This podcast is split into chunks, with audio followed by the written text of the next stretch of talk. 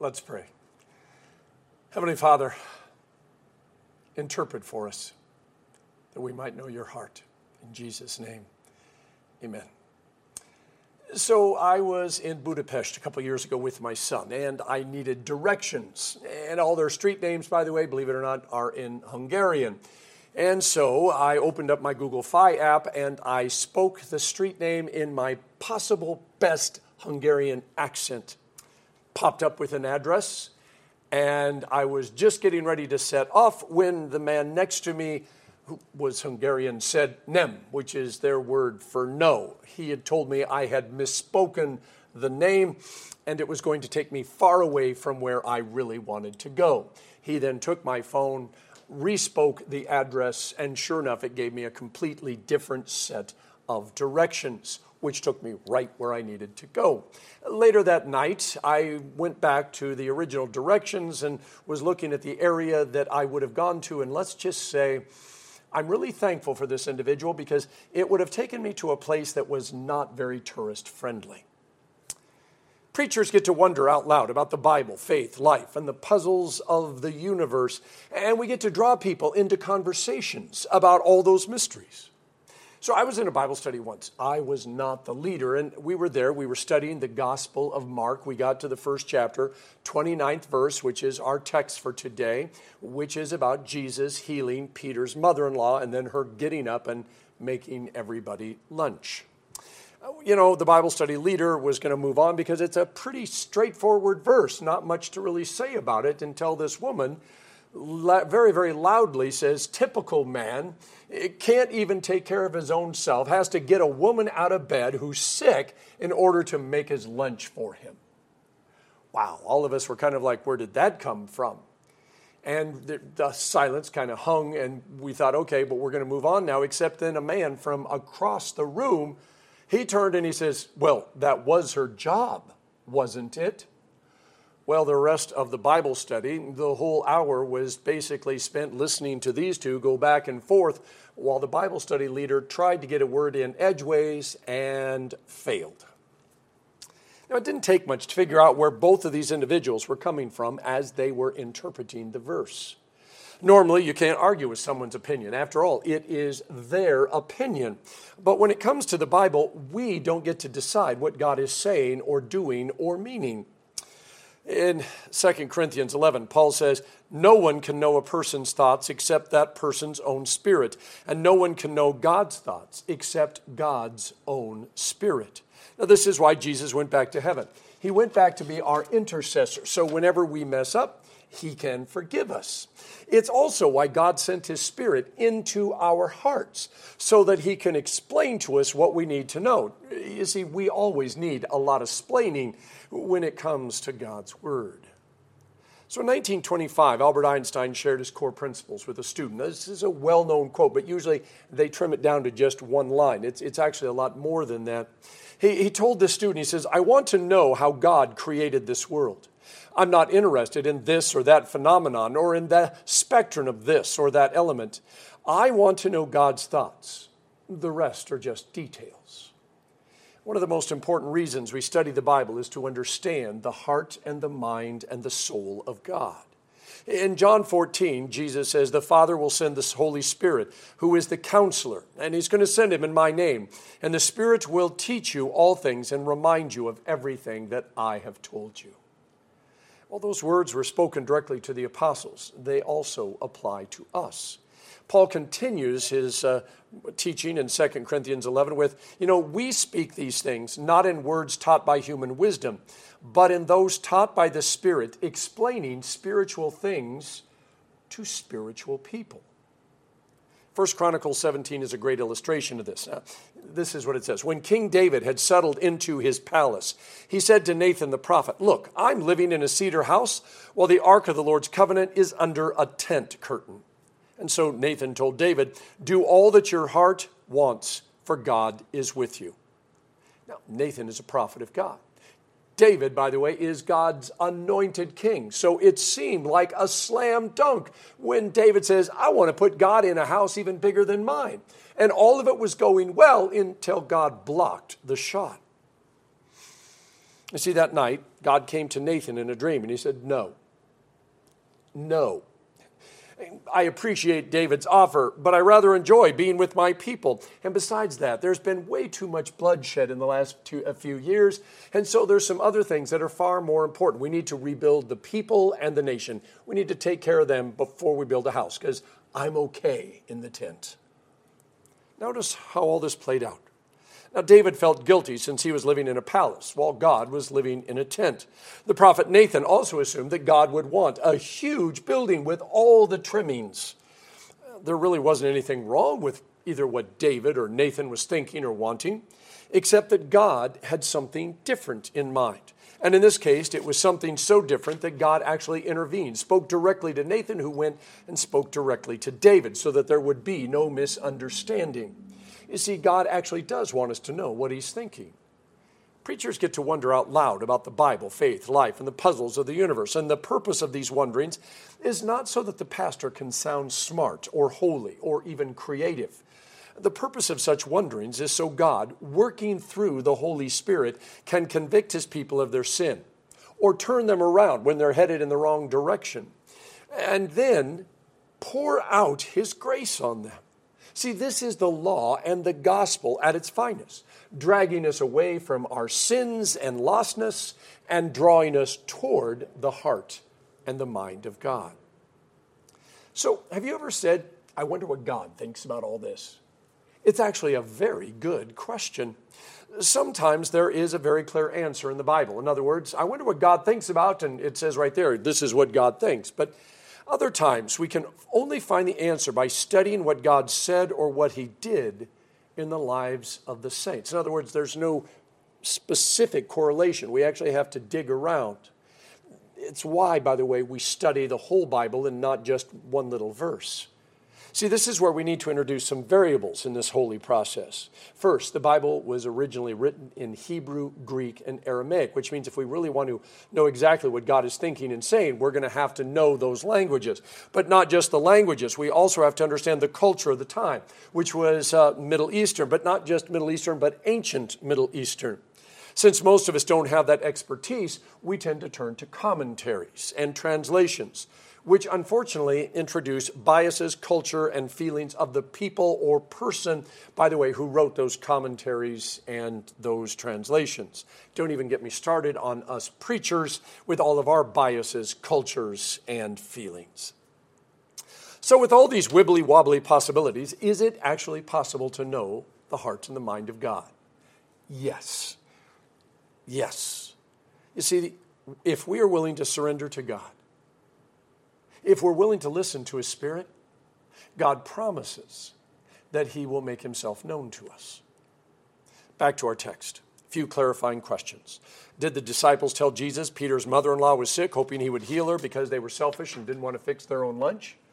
Maybe. It's kind of like when a child says, Do you see those yummy donuts over there, Dad? I wonder what they taste like. Once she was healed, why did the mother in law get up and fix them lunch? Was it because of the culture that she lived in, meaning it was her perceived job, whether we like that or not?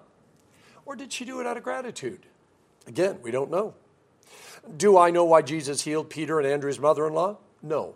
But I do know that I do know that Jesus had a reason. Jesus always has a reason. And by the way, it wasn't because he was lazy and didn't want to fix his own lunch. I know as a result of Jesus healing this woman, the entire town lined up outside the house, waiting to be healed, waiting for demons to be cast out, waiting to be loved by God, waiting to discover God's heart. There's a lot going on here.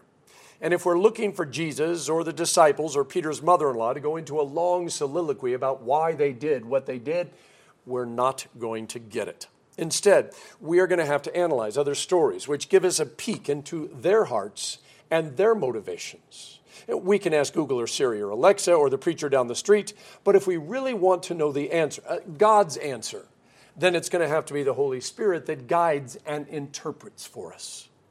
See, the book of Timothy is a letter by St. Paul to a young pastor. Timothy's mom and grandma, by the way, were some of the very first believers. Paul is helping Timothy figure this whole church and God thing out. And he says, You know, God wants everyone to be saved and to come to a knowledge of the truth. Did you hear that? God wants everyone to be saved and, and to come to a knowledge of the truth. If we know this about God, it helps us understand why God is doing what God is doing. He loves us and He wants to save us. That is a great place to start. All right, so the liturgical color for the season of Epiphany is green. Green is both ordinary and it's also special. It's ordinary because everything around us is green plants, trees, bushes, apples, pears. But green also relaxes people. It's why it's called the green room, that room where people that are about to go on stage sit, because it brings a calming, relaxing atmosphere for them. We call the green seasons ordinary time. Epiphany and Pentecost are not so much about God doing miraculous things as they are about God doing those miraculous things through us ordinary people. Now remember, miracles are only miracles because we live in a messed up, sinful world. Miracles are God restoring things to the way things should and will be. The problem is we pay too much attention to all the miracles, not nearly enough attention to the ordinary. Churches are filled at Christmas and Easter, but not so much when Jesus heals a mother in law and she gets up and feeds everybody lunch. You know, the reason the Bible is silent as to whether Jesus healed this woman of malaria, the flu, a common cold, COVID, or chickenpox is because, to be bluntly honest, it doesn't matter. This wasn't about Jesus performing a miracle, it was about returning this woman and her family to the holy ordinary. The holy ordinary is exactly what it sounds like ordinary moments that are filled with the holiness of God. They are the moments that flow with grace, uh, like sitting on the beach and watching the sunset, holding your granddaughter for the very first time, enjoying a really good pickle from Timmy T sandwiches, or just holding the hand of somebody you love. These are moments that are so normal, but they are also holy. And we usually only recognize how holy they are when we're in the midst of them wishing that they would go on forever. You see, when those moments end and we get caught back up in the unholy, unordinary busyness and chaos of our lives, we wish we could go back to that pickle, that hand, that sunset, holding our granddaughter, because those are the moments that we treasure. Today's gospel story is Jesus encouraging us to treasure the ordinary, to laugh at our own self centeredness, to not take everything so seriously, to see life in all of its wonder even when it's something so ordinary that we've done it a million times. If we learn to place value on these moments, we really will be the better for it. I love Christmas and Easter, and I love the red Sundays. I love it when God parts the Red Sea, calls down fire from heaven, slays the dragon, and feeds thousands of people with just a couple of rolls and a few fish. You see, I actually do love it when God shows off. And one day in heaven, we will get to see him in all of his glory. And we'll actually never grow tired of him. And he will never run out of things to impress us with. But right now, my infatuation with the ordinary and the miracles and the showstoppers is actually not about God. It's about me. And that is the real problem. You see, Jesus made short work of all the demons who showed up that day, casting them into the abyss. He had no problem healing all of the people, no matter what it was they needed to be healed from. Ah, turns out he healed all the other mother in laws and daughters and husbands and sons who lined up. But if we think this story is about healing, about miracles, about God showing off, we're missing the point. Did you hear what Jesus did after he healed all those people and cast out all those demons? He went and took a nap. He got up early the next morning and went off to pray. And when the disciples finally found him, they said, Hey, it's time for the show to go on. There's people lined up. And Jesus says, Yeah, let's go. After all, this is why I'm here. Jesus did what he did so all those people could get back to their holy, ordinary lives. Next week, Jesus is going to take Peter, James, and John up to the top of a mountain where they get to meet Moses and Elijah. And Peter is so impressed, he says, You know what? We'll build some tents, we'll call for some takeout, we can just stay up here forever. And Jesus says, Nope. We got to go back down to the holy, ordinary back among God's people because that's where ministry takes place. It won't be long before Jesus eats a meal with his disciples and he goes off to pray. And just as he's saying amen, they show up and they arrest him. There's a kangaroo court and they immediately convict him of treason and well, they sentence him to die and then they nail him to a cross and they hang him up there like a piece of meat until he's dead. But in those six hours on the cross, he shows us what a holy, ordinary life is like. He makes sure somebody's going to take care of his mom and the youngest disciple. John was probably not much more than a teenager during this time. He saves a thief at the 11th hour. He forgives the soldiers and the priests and the government, uh, government officials who murdered him. He tells the people to take a deep breath because God's got them and He's not going to let go.